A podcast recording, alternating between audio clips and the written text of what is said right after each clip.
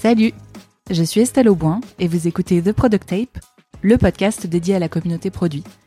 Ensemble, nous partons à la rencontre de leaders du produit pour comprendre leur vision du métier, ce qui les anime et leurs conseils pour avancer. Si vous aimez le podcast, je vous invite à le partager et à en parler autour de vous. Et je vous laisse avec la suite. Salut à tous et à toutes, je vous souhaite la bienvenue dans ce nouvel épisode de The Product Tape. Aujourd'hui, j'ai le plaisir de recevoir Pauline Marolle. Salut Pauline. Bonjour Estelle. Bah déjà, merci d'avoir accepté mon invitation. Je suis vraiment très contente de t'avoir avec moi sur le podcast. Bah merci à toi, je suis une grande fan de The Product Tape, donc ravie d'être ici. Pauline, euh, tu es VP Product chez PlayPlay.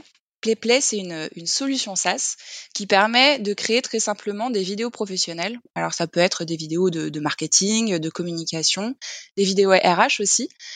Aujourd'hui, on va parler ensemble de, du processus de constitution de votre playbook. Tu en avais parlé euh, en novembre dernier, tu avais fait un, un, article médium à ce sujet. Et l'idée, c'était de repartir de, de, cette conversation et de rentrer un peu plus en profondeur sur euh, bah, tout ce, ce, processus de création, la façon dont vous avez mis ça en place, dont vous avez itéré, mais peut-être euh, pour commencer de façon très simple et parce que je pense que cette notion est pas nécessairement maîtrisée par beaucoup de gens, est-ce que tu pourrais nous définir ce que c'est qu'un playbook?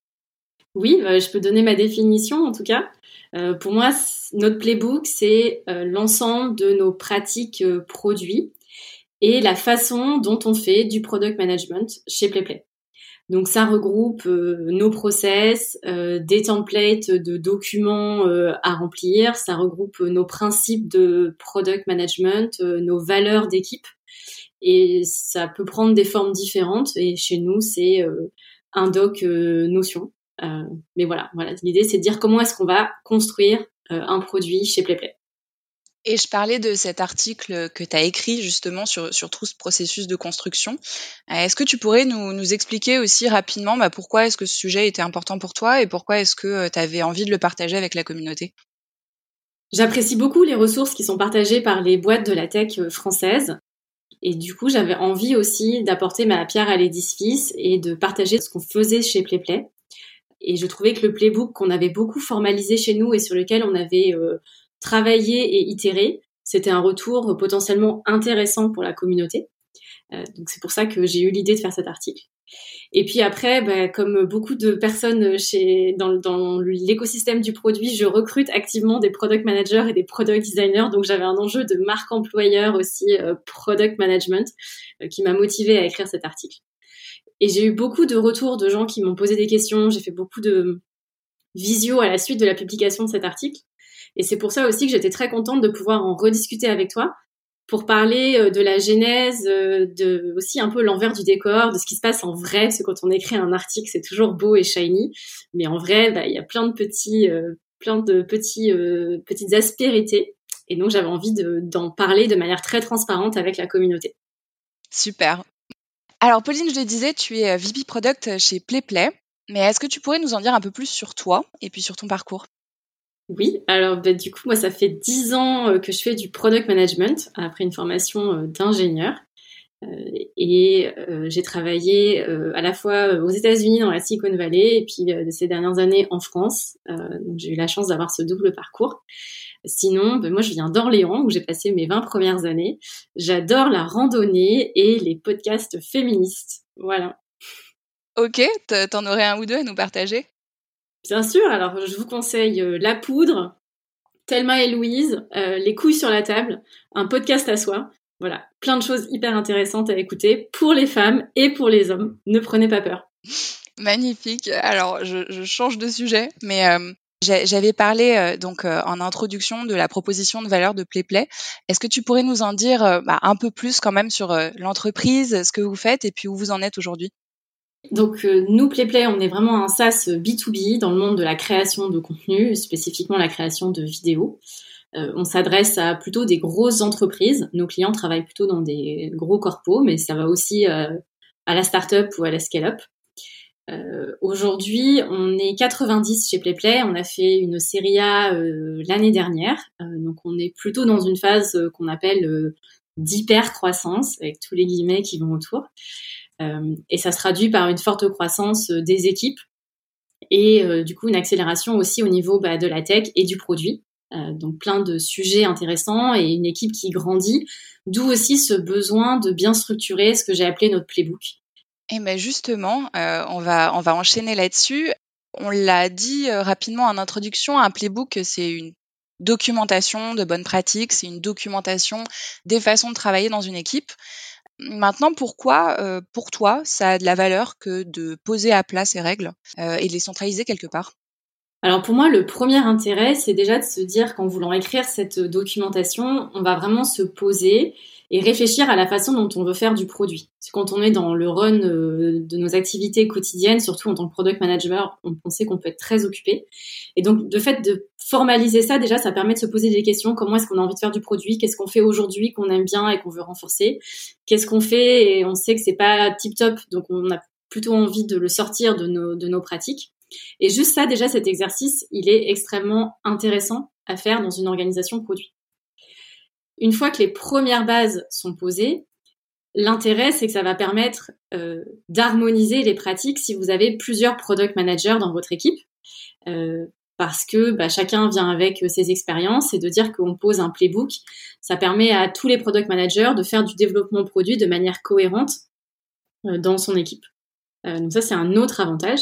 Ça permet aussi d'onboarder dans vos équipes product manager et product designer euh, plus rapidement puisque vous êtes capable de leur expliquer comment est-ce qu'on travaille dans l'équipe et ils sont capables d'être beaucoup plus autonomes ensuite rapidement euh, sur euh, leur sujet.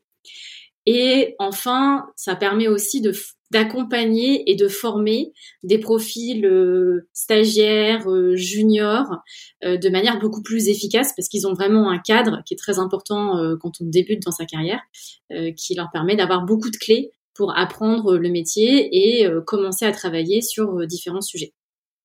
Donc ça, c'est vraiment la partie. Euh, la première partie, c'est la partie bah, réflexion déjà en soi qui est très intéressante. Et ensuite, il y a la partie formation, onboarding qui est top.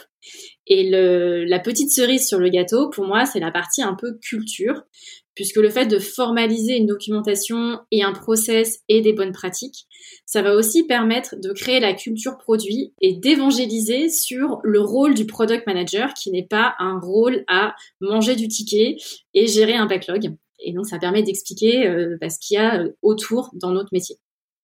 Et la chose qui est vraiment clé, c'est plutôt vous allez commencer, même tout petit, bah, plutôt vous allez pouvoir créer cette culture produit et itérer avec votre équipe.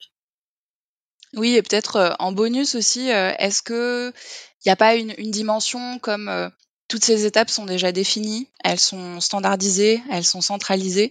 Est-ce que d'une certaine façon, ça réduit pas aussi la charge mentale des équipes qui en fait ont plus à réfléchir à, comment on fait les choses et qui juste déroulent? Tout à fait, ça réduit la charge mentale des product managers, des product designers, et ça me sauve des points de vie en tant que manager donc, euh, c'est vraiment bénéfique euh, pour, euh, pour tout le monde dans l'équipe produit. Est-ce que tu peux peut-être préciser justement cette, cette dimension point de vie? Bah, en tant que manager, le fait de pouvoir avoir un cadre à donner à ces différents product managers, ça permet de leur donner beaucoup plus d'autonomie et d'avoir un peu des points de rencontre avec eux sur des choses qui sont assez formalisées et de pouvoir bien cadrer les discussions qu'on va avoir en fonction de leur seniorité mais de pas toujours euh, me demander où est-ce qu'ils en sont dans euh, leurs différents sujets et de formaliser ces points de rencontre avec eux en leur donnant en même temps beaucoup d'autonomie. Tu l'as dit un tout petit peu tout à l'heure, tu as parlé du fait que votre playbook c'était un Notion. dans un premier temps, justement, est-ce que tu pourrais nous présenter très concrètement à quoi il ressemble ce playbook? Déjà, qu'est-ce qu'on y trouve? Combien d'étapes sont définies? Quelles sont les personnes concernées? Alors, notre playbook chez PlayPlay, il est en cinq étapes. Euh, c'est vraiment comme ça qu'on l'a défini. Et pour faire euh, du product development, on a cinq étapes très clairement identifiées. Je vais les rappeler rapidement. Euh, elles sont dans l'article Medium que j'imagine tu mettras en note de, Exactement, que je mettrai en description de l'épisode. Voilà, de l'épisode. Donc je vais être assez concise ici, mais vous aurez tous les détails dans l'article. la première étape, c'est une étape qu'on appelle de compréhension du problème. Donc là, on part de d'une opportunité, d'une idée qu'on a, qui peut être euh, plus ou moins floue, parfois très floue, euh, basée sur des retours utilisateurs ou euh, des idées portées dans notre vision. et là, on part de quelque chose de très flou et l'objectif à la fin de cette première étape, c'est d'avoir un problème clairement identifié et défini qu'on veut résoudre. Donc là, c'est vraiment le binôme product manager, product designer qui vont travailler dans cette étape et qui vont aller regarder la data, regarder les retours qu'on a dans le product board, discuter avec les parties prenantes, discuter parfois directement avec nos utilisateurs pour bien comprendre et défricher un petit peu euh, euh, tout ce terrain et arriver en fait à la fin à être capable de remplir ce qu'on appelle chez nous une fiche de problem understanding qui répond aux questions quel est le problème qu'on veut résoudre, pourquoi est-ce qu'on veut résoudre ce problème, pour qui est-ce qu'on va le résoudre, euh, et quels sont les problèmes adjacents qu'on peut traiter, ou alors ceux qu'on décide de ne pas traiter dans ce sujet? Euh, voilà. Donc ça c'est la première étape, euh, et à la fin on a un problème qu'on peut partager avec tout le monde qui est résumé en une ou deux phrases. Une fois qu'on a défini le problème, on va chercher la solution. Donc là on a la deuxième phase qui est une phase d'exploration de solution. Là, ça va être plutôt le product designer qui va prendre le lead, mais il va travailler avec le soutien du product manager, du tech lead et des parties prenantes d'une manière générale, avec bah, des phases de euh, co-conception, wireframe, prototype, on rentre dans Figma, on commence à rêver, c'est trop beau et euh, c'est une phase qui est hyper euh, créative. et là, l'objectif, c'est d'arriver avec un prototype du cas nominal qui met tout le monde d'accord à la fois euh, les customer success, euh, la tech, le produit, le design et notre fondateur, qui est bien entendu une partie prenante essentielle dans ce process. Ça, c'est la deuxième étape. Une fois qu'on a notre joli prototype sur lequel on est tous d'accord, on va passer dans une troisième étape, qui est ce qu'on appelle l'étape de product et design delivery. Donc là, on retrouve notre binôme product manager, product designer, et là, l'objectif, c'est de dire, OK, on a un proto et on va aller jusqu'à des specs détaillés que la squad euh, et les développeurs pourront, euh, récupérer pour euh, bah, coder le produit. Et donc là, on va se poser plein de questions, on va regarder tous les cas limites possibles, on va travailler sur la copie, on va travailler avec les parties prenantes sur la stratégie de lancement, on va travailler avec le tech lead euh, pour une fameuse réunion des trois amis pour bien identifier euh, tous les tenants et les aboutissants du sujet. Donc la réunion des trois amis, c'est une réunion avec euh, le ou la product manager, le ou la product designer et le ou la tech lead. Et en fait, c'est une réunion où ces personnes vont vraiment regarder les maquettes et se poser des questions. Est-ce que on a bien pensé aux états vides? Est-ce qu'on a bien pensé à la version mobile? Est-ce qu'on a pensé aux états inactifs, aux états de chargement euh, Et c'est vraiment un inventaire de toutes les petites choses qu'il faut bien prévoir dans les specs euh, pour que euh, la partie delivery soit la plus fluide possible. Et on, a donc formalisé une checklist de cette réunion pour qu'ils aient une liste d'éléments à, à dérouler en toute sérénité. Et surtout, surtout, on va réfléchir à nos KPI quels sont les KPI d'impact qu'on va aller chercher euh, Qu'est-ce qu'on va vraiment mesurer Qu'est-ce qui va faire le succès euh, de ce, nouveau produit Et quels sont les KPI d'usage qu'on va vouloir mesurer Puisque ça, il faut les anticiper pour la phase de développement. Et donc à la fin de cette troisième étape, au départ, on avait un prototype du cas nominal et à la fin, on a des spécifications détaillées, complètes et un, un plan de lancement de go-to-market. Et ça, on l'a formalisé dans une fiche qu'on appelle chez nous le Ready to be Built et qui, résume euh, ces différentes questions. Comment est-ce qu'on va lancer le produit? Quelles sont les dépendances? Euh, Qu'est-ce qui pourrait faire que ça soit un échec? On essaye d'anticiper aussi, de faire des pré-mortem et d'anticiper un potentiel échec pour prévenir euh, les raisons d'un potentiel échec. Et surtout, comment est-ce qu'on va mesurer le succès, l'impact de ce produit Là, on a fini la phase, euh, la première phase qui est vraiment très product et design euh, driven. Et on passe dans la quatrième phase, qui est la phase la plus classique de tech delivery. Donc là, on rentre dans l'univers des sprints avec euh, la squad, les développeurs.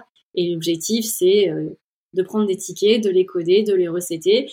Et à la fin, on va avoir une nouvelle fonctionnalité ou un nouveau produit en prod on va être super content, on va l'annoncer à nos clients, on va faire des démos en interne, euh, etc. Ça, c'est la quatrième phase, qui est la plus classique dans un rôle de product management. Et la dernière phase, parce qu'on a vraiment tenu à formaliser euh, une cinquième étape, qui est l'étape qu'on appelle de analyse et itération, et qui va nous permettre en fait d'aller de oh on est trop content, on a un produit en prod à en fait on a vraiment construit un produit qui a de l'impact et que nos utilisateurs ont adopté. Et là, c'est bah, un peu un autre chemin qui commence où on va euh, bah, regarder euh, ce qui se passe d'un point de vue euh, data, on va parler à nos utilisateurs, on va parler avec les équipes support et customer success pour avoir des retours un peu quali du terrain, et on va identifier si on a besoin ou pas de faire des itérations. Et en fait, on va considérer que notre produit, il est vraiment finalisé quand on aura atteint ce qu'on appelle chez nous le lovable product, et qui est ce produit qui a de l'impact et que nos utilisateurs ont adopté. Et on a décidé de formaliser vraiment le, bout de notre tunnel avec une fiche qu'on appelle la fiche de close-out et qui permet de répondre aux questions, OK, quel a été l'impact, comment est-ce qu'on a itéré, qu'est-ce qu'on a appris, et qui sera une bonne fiche de référence si jamais on souhaite a posteriori réouvrir le projet, le sujet, parce que le produit n'est jamais fini. Euh, donc voilà, on a formalisé une cinquième étape et une dernière fiche pour suivre le développement de notre produit.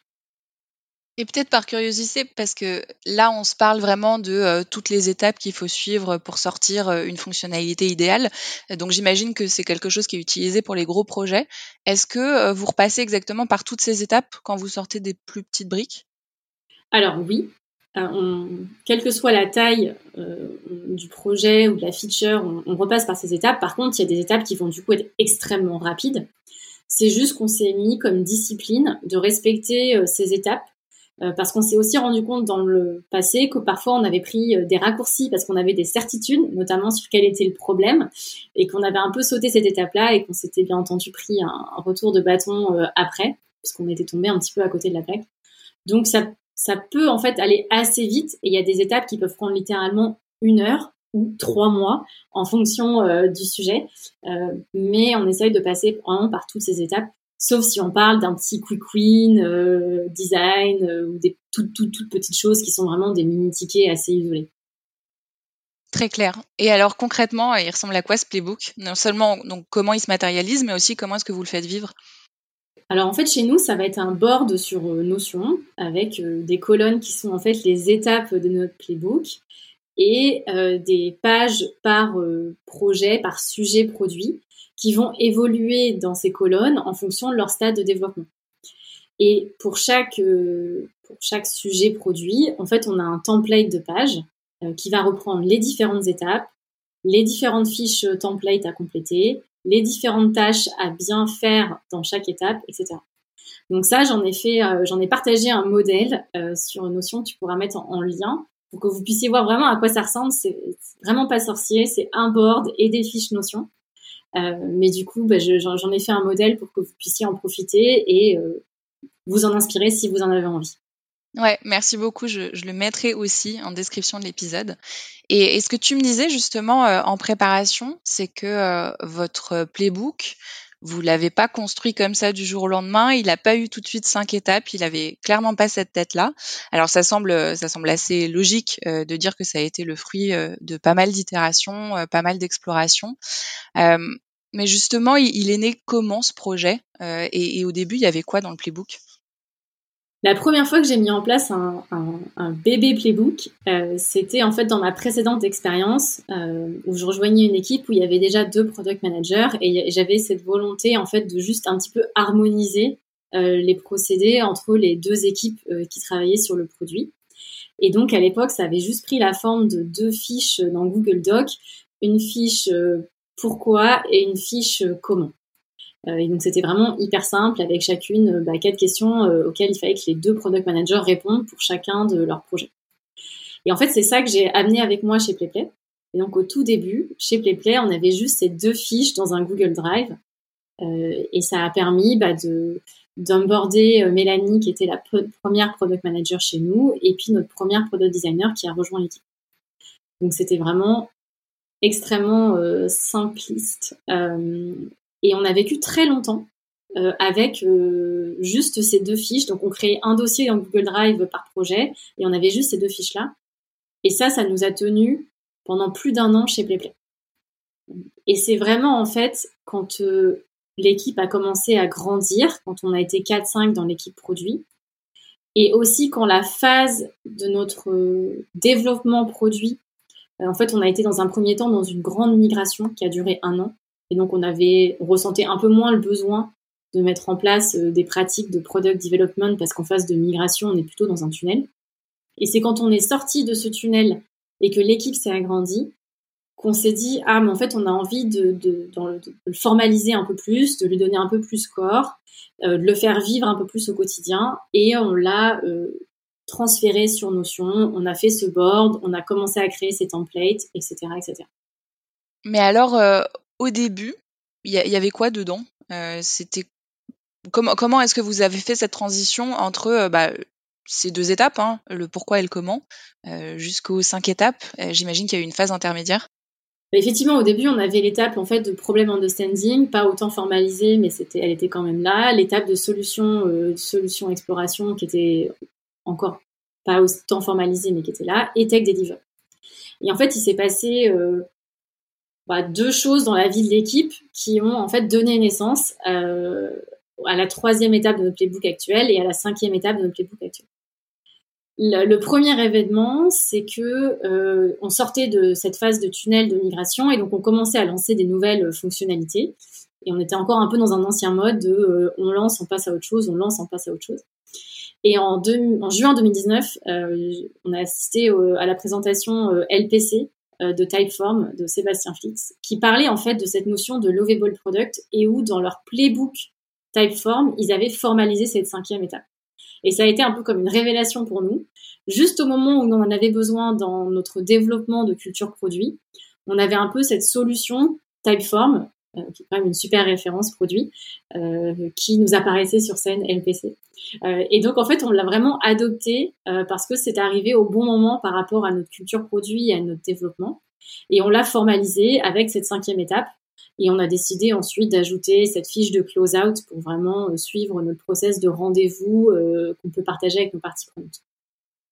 C'est marrant que tu mettes en avant une, en fait, une inspiration que tu as eue et pas un pain ou une friction que tu as pu ressentir dans la façon dont vous travaillez en interne. parce que c'est, je sais pas, ça me semble être un peu le processus logique.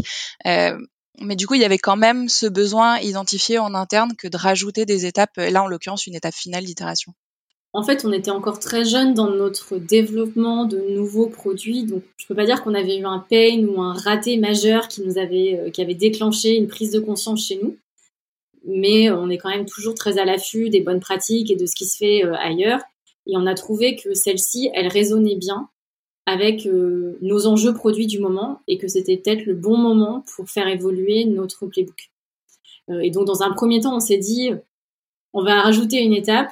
On l'avait pas trop formalisé et puis petit à petit, on a vraiment compris ce qu'on voulait mettre dedans, ce que ça allait impliquer, de dashboard, de, de, de regarder des sessions au jar. C'est aussi un moment où on s'est doté d'un autre outil de product analytics pour être aussi armé euh, pour faire ces analyses et, et itérer de manière pertinente. Donc ça a un peu été euh, un alignement des étoiles, euh, où cette inspiration arrivait à un moment donné où on était prêt, à, dans un point de vue euh, organisation et développement produit, à l'entendre et à le faire résonner chez nous. Et alors la brique suivante que vous avez ajoutée, c'était laquelle? Et du coup, ensuite, euh, on a ajouté, on a vraiment beaucoup travaillé sur la troisième brique, qui est la brique de Product et Design Delivery. Ça peut paraître peut-être un peu bête parce que finalement c'est une brique de spécification et c'est un peu le cœur de notre métier. Mais on s'est rendu compte au fur et à mesure euh, des mois euh, qu'il y avait plein de trous dans la raquette à ce moment-là. Et que cette étape-là de vraiment la rencontre de la discovery qu'on avait beaucoup formalisé et de la delivery qui était aussi très forte, bah, il y avait un peu un clash des cultures et énormément d'incompréhension entre ces deux mondes-là où il y avait des gens un petit peu différents qui intervenaient, etc. Et donc, dans l'équipe produit, on fait ce qu'on a, on fait des rétrospectives mensuelles où on se pose entre nous, entre product manager et product designer, et on se dit qu'est-ce qui se passe bien, qu'est-ce qui se passe pas bien. Et pendant plusieurs mois, c'était vraiment le cœur de nos évolutions de process et de culture produit, pour relier de manière beaucoup plus fluide le monde de la discovery et le monde de la delivery. Et donc cette troisième étape, elle est née de toutes ces rétrospectives et de toutes ces réflexions sur comment est-ce que euh, la tech arrive beaucoup plus tôt en amont, comment est-ce qu'on formalise des points d'échange entre tech, design et produit pour avoir des spécifications qui sont complètes et qui vont permettre une delivery tech très fluide. Euh, comment est-ce qu'on anticipe les dépendances avec les parties prenantes ou avec euh, potentiellement d'autres équipes euh, chez PlayPlay Comment est-ce qu'on prépare le lancement? Et ça, c'est formalisé avec des checklists en fait de trucs à faire dans cette étape pour réduire le plus possible les trous dans la raquette ou les erreurs humaines qui après faisaient perdre du temps à la squad et en startup, c'est quand même le truc le plus horrible qui puisse t'arriver, parce que tes ressources dev, c'est ce que tu as de plus précieux. Et si tu perds deux semaines de dev parce que tu avais oublié tes spécifications dans un cas précis, bah, tu quand même très énervé. Ça, on se parle pas assez de, la valeur euh, de la checklist, qui a l'air vraiment très très bête, euh, de faire une liste des choses à faire. Et quand tu vraiment quand tu regardes ça à froid, tu te dis mais enfin bien sûr que je sais ce que je dois faire, il n'y a pas de problème. Euh, mais on se parlait de, de, charge mentale un peu en début de conversation, c'est quand même c'est quand même une libération en fait, déjà de statuer ensemble sur les étapes qu'on doit valider, mais aussi le fait bah, de l'avoir sous la main et de pas avoir à réfléchir. Quoi. Exactement. Et on a même fait une checklist des points à aborder dans la réunion des trois amis. Comme ça, quand le product designer, le product manager et le tech lead disposent autour d'une table, mais en fait, ils déroulent les sujets et on est sûr que dans cette réunion d'une demi-heure, c'est efficace. Ils ont fait le tour de la question et euh, on n'a rien oublié et on n'a pas besoin de refaire un point d'une demi-heure trois jours plus tard. Ou pire, on n'a pas zappé des trucs qu'on découvre ensuite en plein milieu d'un ticket en, en. Donc en fait, nous, on est assez fans de ces checklists qui peuvent paraître assez scolaires. Et encore une fois, l'idée, c'est pas de fliquer les product managers ou d'apporter des contraintes. C'est plutôt de dire, bah, vous avez vraiment toutes les ressources dont vous avez besoin à chaque étape du développement de produit pour le faire de manière sereine et sans stress et en essayant d'oublier le moins de choses possible. Et c'est des checklists sur lesquels on itère de manière très collaborative. Et donc au début, on avait euh, cinq euh, trucs, et puis maintenant, on en a peut-être dix. Mais c'est parce qu'en fait, les cinq additionnels, on s'est rendu compte qu'on en avait besoin. Et c'est pour ça qu'on a décidé de les ajouter à notre checklist. Et alors, tu avais un dernier exemple aussi de d'amélioration que vous aviez apporté Oui, parce qu'en fait, en plus de faire des rétrospectives produits, on fait aussi des, des ateliers produits un peu plus euh, stratégies produits sur lesquelles on prend un peu de recul par rapport à notre quotidien. Et ça nous permet aussi d'enrichir notre playbook. Et donc, euh, bah, récemment, on avait fait euh, un atelier euh, sur la partie un peu design et les grands concepts design à valider dans chaque développement de produit. Et on s'est rendu compte que c'était très intéressant et qu'il y avait peut-être certaines choses sur lesquelles on était un peu moins rigoureux en tant qu'équipe dans notre solution exploration. Et donc, on a décidé, bah, encore une fois, de retrouver notre petit système de checklist, mais c'est vraiment l'équipe qui a ressenti ce besoin-là, de dire, OK, est-ce qu'on a bien pensé à valider des principes un peu euh, clés dans le design, qui peuvent être la prévention d'erreurs, la visibilité du, statut du système, euh, le fait d'être consistant avec le reste de notre application, avec le monde réel. Et en fait, on a dix principes comme ça qu'on a rajoutés dans notre fiche. Et encore une fois, du coup, on les a juste sous la main euh, quand on est en train de valider notre solution. Et c'est juste pratique de les avoir là et de pouvoir, product manager, product designer, échanger et parcourir ces points-là pour vérifier qu'on n'a rien oublié. Donc, euh, alors, on vient de parler ensemble de tous ces éléments que, que tu avais non seulement euh, ajoutés, mais éventuellement euh, ajustés au fur et à mesure bah, des différentes itérations que vous aviez pu avoir avec votre équipe. mais aujourd'hui, avec euh, un peu de recul supplémentaire, est-ce qu'il y a des, éléments encore euh, dans ce playbook qui, euh, entre guillemets, te, te démangent et sur lesquels bah, tu sais que tu vas finir par itérer? Bah, Bien sûr, rien n'est jamais parfait. moi, j'ai, je, note un peu trois points, trois nœuds peut-être principaux avec la méthode qu'on utilise. la première, c'est qu'en fait, on a beaucoup d'avance en discovery. Euh, donc c'est très confortable, on prend notre temps pour bien réfléchir à nos produits et à nos problèmes. Mais parfois, on a des projets qui vont rester un peu en attente dans une phase intermédiaire entre l'étape 2 et l'étape 3 pendant plusieurs mois, voire, euh, mon Dieu, j'ai honte de le dire, mais six mois. Euh, et donc c'est vrai que notre process, bah, parfois on manque un peu de continuité entre le monde de la discovery et le monde de la delivery. J'en parlais un petit peu avant. Et ça fait qu'après, bah, à froid, il faut se remettre dans un sujet, recomprendre pourquoi on avait pris euh, les choix qu'on avait pris six mois plus tôt, euh, réembarquer une squad qui a peut-être changé puisqu'on change de squad euh, régulièrement de fait de notre croissance. Donc réembarquer un tech lead euh, sur le sujet, etc. Et donc ça, c'est pas extrêmement fluide. et j'aimerais bien qu'on arrive à quelque chose d'un peu plus en continu, on va dire, dans la vie d'un sujet que ce qu'on a aujourd'hui qui fonctionne pas très bien en toute transparence pour nous. Donc ça, c'est le premier nœud qu'on a. Le deuxième nœud, euh, sur papier, on dit on analyse et on itère parce qu'on veut aller au lovable product. Donc ça, ça marche très bien dans un article médium. Dans la vraie vie, quand on est en phase d'hypercroissance, on a toujours un milliard de sujets sur le feu. Et donc, le fait de passer du temps à itérer est quand même un peu moins facile. Je vais pas vous mentir. Parce qu'à chaque fois qu'on a envie d'itérer, on se dit, OK, donc est-ce que j'investis mes points de sprint dans l'itération ou est-ce que j'investis mes points de sprint dans le next big thing qui va vraiment, pour le coup, avoir un impact majeur sur nos, nos utilisateurs? Et on n'est pas dans un monde de bisounours. Euh, et donc parfois, bah oui, on décide que finalement, on va pas itérer, même si on n'a pas exactement atteint le lovable product et 100% de notre objectif. Euh, bon, ça, c'est un peu des problèmes de luxe parce qu'on est en phase d'hypercroissance. Mais en toute transparence, on n'a pas encore craqué le truc de on itère jusqu'à atteindre ce lovable product à chaque fois. Et parfois, il y a des petites frustrations dans les équipes, c'est normal, parce qu'on va pas euh, au 100%, 100% lovable product. Ça, c'est notre mais ça, j'ai l'impression qu'on le dit pas assez que cette phase d'itération, euh, j'ai pas l'impression qu'il y ait beaucoup de startups, en tout cas de jeunes startups, qui y arrivent vraiment. Mais justement, parce que tu le dis, euh, il y a de l'hypercroissance, il y a des sujets, et puis puis ça reste une course à la survie aussi. Donc donc c'est compliqué en fait de de raffiner comme ça jusqu'au bout. forcément, ça peut être hyper frustrant, mais moi je trouve ça intéressant que tu bah, que, que justement tu regardes ça avec un peu plus d'honnêteté et que et que tu dises que bah, on n'est pas toujours en capacité de faire cette phase d'itération parfaite. Quoi. Ouais. Donc nous, on va essayer de la faire vraiment sur les features qui sont euh, cœur à notre produit et à notre expérience. Par exemple, une, expérience de sous-titrage chez nous, c'est vraiment cœur dans la création d'une vidéo. Donc là, on va avoir des phases de bêta et d'itération et on va vraiment s'y tenir. Par contre, tout ce qui est un petit peu fonctionnalité secondaire, bah, honnêtement, on, va très rarement itérer euh, et on va essayer bah, d'aller vite et d'enchaîner sur, euh, sur le sujet suivant. Voilà.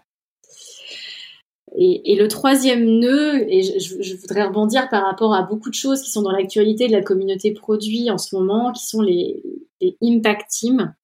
Euh, il y a eu ton, podcast récemment avec euh, Joanne, et puis il y a eu des épisodes, euh, les éditions du ticket qui parlaient de ça. Et nous, clairement, avec notre playbook, on n'est pas dans cette dans ce niveau d'agilité. Euh, nous, on est plutôt sur des cycles de développement qui sont assez longs. Euh, on a des centaines de retours utilisateurs, on a une vision produit qui est très forte et on a un produit qui est assez jeune. Donc clairement, nous, on est plus dans une phase de construction, développement du produit, forte accélération. Et donc, on, a un playbook qui est adapté à ce besoin-là mais on n'est pas dans cette logique d'expérimentation euh, hebdo ou mensuelle comme peuvent faire euh, Malte ou Meilleurs Agents. Alors à un moment donné, je me suis dit oh là là mince, on fait pas comme eux, ça va pas du tout. Puis après non, j'ai respiré un grand coup et je me suis dit mais non, en fait nous dans notre organisation, ça serait pas adapté à notre stade de développement. Il faut pas se mettre une pression à vouloir récupérer à tout prix des choses qui marchent très bien dans d'autres organisations. mais c'est vrai qu'avec notre playbook actuel, on manque un peu d'agilité et on n'est pas trop dans cette logique de test and learn euh, qui peut y avoir dans d'autres organisations produits. Et donc, si vous, vous avez besoin de test and learn, clairement, notre playbook va pas être euh, le plus pertinent euh, dans votre équipe et dans votre organisation. Merci beaucoup pour tous ces retours et puis aussi pour, pour ton honnêteté vis-à-vis -vis de ce qui marche et ce qui marche moins. C'est quoi les conclusions que tu aimerais apporter sur, euh, sur cette discussion, sur euh, tout ce processus donc de, de construction et d'itération autour de votre playbook? Bah Dans un premier temps, jetez-vous à l'eau. Vraiment, ça apporte euh, tellement de bienfaits que ça vaut le coup d'investir un petit peu de temps pour le mettre en place. En termes de bonnes pratiques, d'harmonisation dans l'équipe, de gains de points de vie, Franchement, euh, le ROI, il est incroyable. Donc moi, si j'ai un conseil à vous donner, c'est vraiment d'essayer de, formaliser euh, une première version de votre playbook et de pas vous mettre la pression. Vous n'avez pas besoin de pondre un document de 20 pages en fait. Euh, ça peut commencer tout petit. Nous, on a vécu pendant 18 mois avec juste deux fiches Google Doc. Et c'est quand l'équipe s'est vraiment agrandie et qu'on a été en phase d'accélération et quand on a ressenti le besoin de muscler notre playbook, qu'on l'a mis en place et on le fait évoluer un petit peu tous les mois avec nos rétrospectives. Donc, jetez-vous à l'eau, commencez petit, itérez avec votre équipe et ne vous mettez pas la pression pour répliquer des choses que vous lisez, euh, le playbook euh, PlayPlay, le playbook Meilleurs Agents, le playbook euh, Malte. En fait, servez-vous de tout ça comme des sources d'inspiration, mais surtout adaptez les choses à, au stade de développement de votre produit et à l'organisation dans laquelle vous travaillez, sans vouloir vous mettre la pression sur absolument des choses à répliquer. Donc faites votre petit marché de ce que vous entendez qui marche bien pour vous et itérez sur votre playbook. Merci Pauline, on arrive à la fin de l'interview. Il me reste quelques petites questions pour toi. La toute première, c'est quels seraient les conseils que, tu aimerais partager à des product managers qui débutent ou qui voudraient se lancer? Mon premier conseil, euh, c'est vraiment profiter, euh, des conventions de stage. C'est un super outil pour euh, rentrer dans des équipes produits. Le marché, il est assez compliqué, je le sais, pour les juniors, parce qu'on demande à tout le monde d'avoir de l'expérience. et vous, vous débarquez sur un marché et vous êtes débutant. Donc, profitez des conventions de stage autant que vous pouvez. Nourrissez-vous de podcasts, d'articles, de cours en ligne, etc. Et essayez en fait de construire un premier petit produit qui va répondre à un problème. Parce que si vous n'avez pas d'expérience dans une orga produit, au moins vous pourrez parler de votre approche produit, des choses que vous avez envie de faire pour répondre à un problème. Ça, ça peut être avec euh, des outils comme Figma ou avec des outils no-code. Mais du coup, ça va vraiment donner de la substance à votre candidature et des choses dont vous pourrez parler en entretien euh, qui vont apporter beaucoup, beaucoup de valeur à votre profil, même si vous n'avez pas en tant que tel euh, une expérience en tant que product manager. Et l'autre conseil que je donnerais, c'est vraiment en fait de prendre le temps de choisir l'organisation produit que vous allez rejoindre, puisque ces premières années de votre carrière, bah ça va être assez clé dans votre culture produit, vos compétences, etc. Et donc, si vous allez dans une, orga produit qui vous parle, où vous sentez que vous allez pouvoir apprendre dans des bonnes conditions, avec des bonnes pratiques produits, avec une bonne culture produit, bah c'est vraiment le tremplin que vous allez donner à la suite euh, de votre carrière. Donc c'est très paradoxal parce qu'à la fois le marché est très compliqué et à la fois je vous conseille d'être assez exigeant. Mais du coup, plus vous allez muscler votre candidature en ajoutant euh, un produit, plus vous allez pouvoir être exigeant dans les organisations de produits que, que vous allez pouvoir atteindre et rejoindre. Est-ce que tu aurais des ressources euh, qui ont été importantes pour toi et que tu voudrais partager? Moi, ma ressource principale, c'est vraiment la communauté euh, produit euh, française. Je trouve qu'il y a une communauté qui est beaucoup dans le partage et l'entraide. Moi, j'adore lire le contenu de d'autres orgas, Blablacar, Meilleurs Agents. Et du coup, je trouve qu'il faut vraiment abuser de, cette communauté. je sais qu'il y a des Slack, donc il y a le Slack Expédition qui a été renommé maintenant LPC Expédition, je crois, sur lequel vous pouvez rencontrer des centaines, des milliers de product managers vous pouvez prendre des cafés avec ces product managers. Nourrissez-vous de ces, rencontres euh, au maximum parce que ça vaut euh, mille fois un bouquin que vous pourrez lire ou, même des articles que vous lire. Et écoutez des podcasts, notamment The Product Tape. Merci beaucoup. C'est une super recommandation. Euh, et, pour finir, est-ce que tu aurais une application à recommander en usage pro ou perso? Moi, ma petite app magique, elle s'appelle Pocket.